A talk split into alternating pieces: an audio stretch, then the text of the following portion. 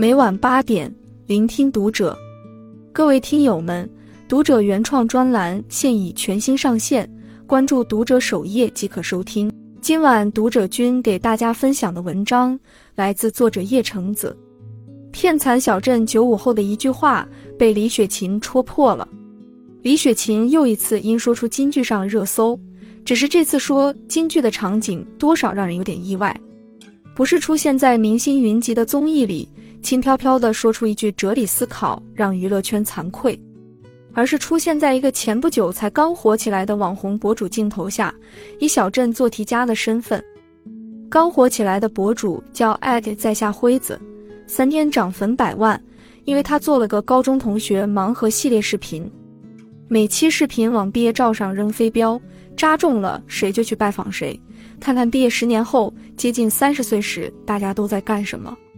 这个形式倒不特别，之前也有其他人做。特别的是，他的高中班级实在强到令人难以想象，同时考出了当年的省文科状元与省理科状元。在班上排倒数第2的女生考入的是华南理工大学，全员985。而就在这张高中毕业照上，网友们发现竟然有李雪琴。博主约到了李雪琴，和她一起江边散步聊天。两人调侃说，刚听到小镇做题家一词时还觉得自己不是，因为他们高中所在的城市本溪好歹是5线地级市，可在社会上闯荡后发现自己其实就是。也是在这样的聊天中，李雪琴说出了一句可能是许多埋头谋生的普通人会憧憬的感慨，总听别人说过了30岁人就会变得松弛，期待30岁的生日一过，蜡烛一吹，我眼睛一睁开，一下子人就松弛下来了。我现在特别期待30岁。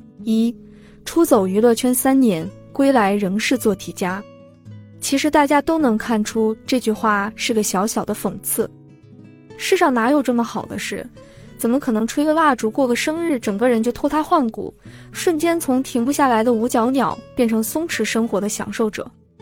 但很多人都像李雪琴这样，把畅想寄托在某个时间节点上。就像那句曾骗过很多做题家的话，等你考上好大学，一切就都好了。人总要有点盼头。视频底下网友们的留言，对李雪琴这句话构成了最好的演绎与补全。有人真心期待自己30岁时能过得好点、松弛点，过去10年的熬煎得到些回报。自然也有人把大家拉回现实，没什么好期待。说来也神奇，娱乐圈这么多人里，李雪琴可能是为数不多明明不是普通人，却总能让普通人有所共鸣的人。所有人都知道，10年前她被北大录取的那一刻，就已然是千万考生中的佼佼者。也知道3年前她靠脱口秀节目成名，后来进入娱乐圈拍综艺接广告，实现了从家乡铁岭返回北京的阶层跃迁。但到目前为止，李雪琴依旧会时不时被夸赞，说的话能戳人心窝子。看了那个博主和李雪琴以高中同学身份聊天的视频，我突然有些明白大家为什么下意识偏爱她。也许是李雪琴身上还有小镇做题家的影子。她回忆自己读的那所本溪高中，一度被调侃为辽宁的衡水中学。李雪琴一个人从铁岭前往外地求学，要经过很长的山路才能抵达本溪。由北大光环加持，再加上多次展现过不俗的文学功底，大约很多人都会以为李雪琴会是个从小偏爱文学著作的人。毕竟她曾经在采访中能随口以助理白小林的名字说出一首藏头小诗，白色的鸟群飞进山谷，小时候的记忆也随之一起，林子中走出一个大人。但在曾经互抄过作业、课堂上说过小话的高中同学面前，李雪琴彻底没了才女的包袱。说高中时期真正让自己撑下来的并不是严肃文学，而是起点小说斗破苍穹。不仅自己看，还把有小说的 MP4 届同学一起看。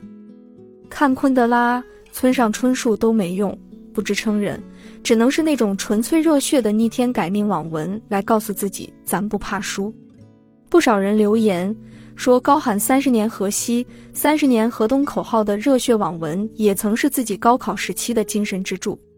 博主以高中同学的身份跟了李雪琴一天的行程，也看见她在电视台后台化妆时困到要睡着的样子。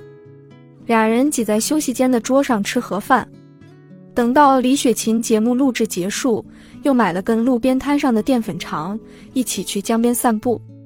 光看他俩的相处，会觉得他们仿佛回到了曾给予他们安全感的老家小城。而10年前，他们曾以高考为跳板，想要彻底走出家乡城外的山路。2. 小镇做题家是一种境遇。在拍摄李雪琴之前，这位博主已经拜访了好几位高中同学，有他的高中初恋，分数原本能上中国人民大学，但阴差阳错的去了对外经济贸易大学。女孩下班后素颜疲惫的和他会面，聊起高中生活。他说自己乃至妈妈似乎都或多或少的被高考那段时光困住了一点，直到10年后的现在，他的母亲依旧会谈起当年陪他高考的日子，细数做对了和做错了的事。在他看来，妈妈也许潜意识里一直觉得女儿本可以更好一点的。还有他的高中同学中唯一一个仍在读书的朋友，一位在北大念本硕博待了10年的男生。在博主的印象里，这位男生是典型的乖巧好学生类型。见面时，他却发现男生给自己贴了半个手臂的纹身，戴上了大粗链子。这位男生说，觉得自己快30岁了，才真正迎来人生的叛逆期。他开始思考无数家长们眼中考个博士出来当老师的标准成功道路到底适不适合自己，而自己又想成为什么样的人。于是如今他选择了言毕。也有高中时期默默坐在教室最后一排的女生，曾经她必须要靠着墙埋在书堆里才有一些安全感，如今却变得开朗善谈，正打算组建新家庭。博主问她会不会对婚姻有恐惧，她只是洒脱地回答，我觉得只要有想进去的冲动和退出的勇气就可以了。最开始这组视频的噱头是高考那些考得好的人都过得怎么样了。网友们最初抱着八卦的心态来看看一群陌生学霸的生活，做好被凡尔赛直击的准备，结果没想到看哭了。大家的共鸣点看似是小镇做题家这个稍显老套的概念，意外进入娱乐圈却依然会局促的李雪琴，10年后亲人仍旧在计较高考得失的女生，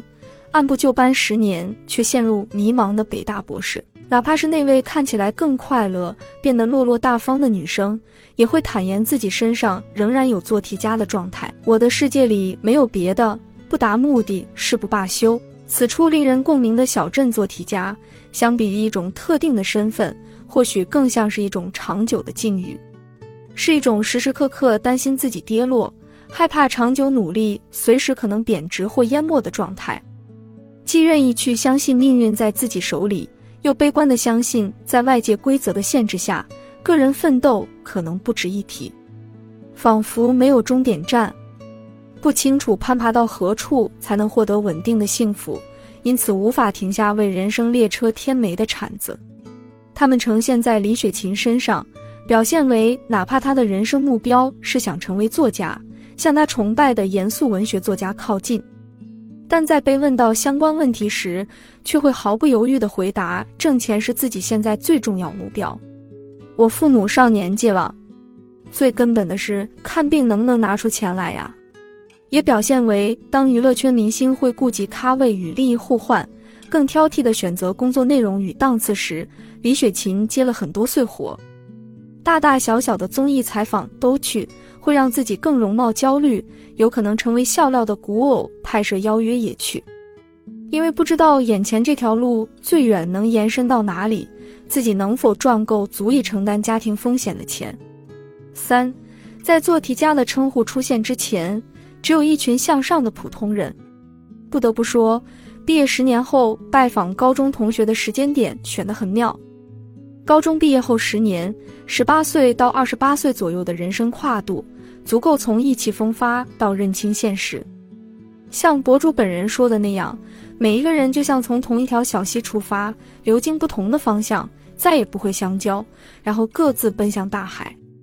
评论区很多网友提议，有没有人做专科版、二本版、退伍老兵版、艺术生版等等，相信同样精彩。其实这就是人们处境不同，却会同样与学霸版做题家故事产生共鸣的原因。在大环境内，普通人面对的问题各不相同，但要经历的人生流程却是共通的：懵懂、奋斗、不认命，又怀疑着认命，最后终究找到一个自洽的生活方式，不论好坏。那个时间点可能是传说中会令人松弛的30岁，也可能更早或更晚。不一定非要按照世俗的惯性来生活，从一个圆心当中能够画出多少个不同的半径，人们就有多少种不同的生活方式。谁也活不成，也不必活成教科书上的标准答案。关注读者，感恩遇见。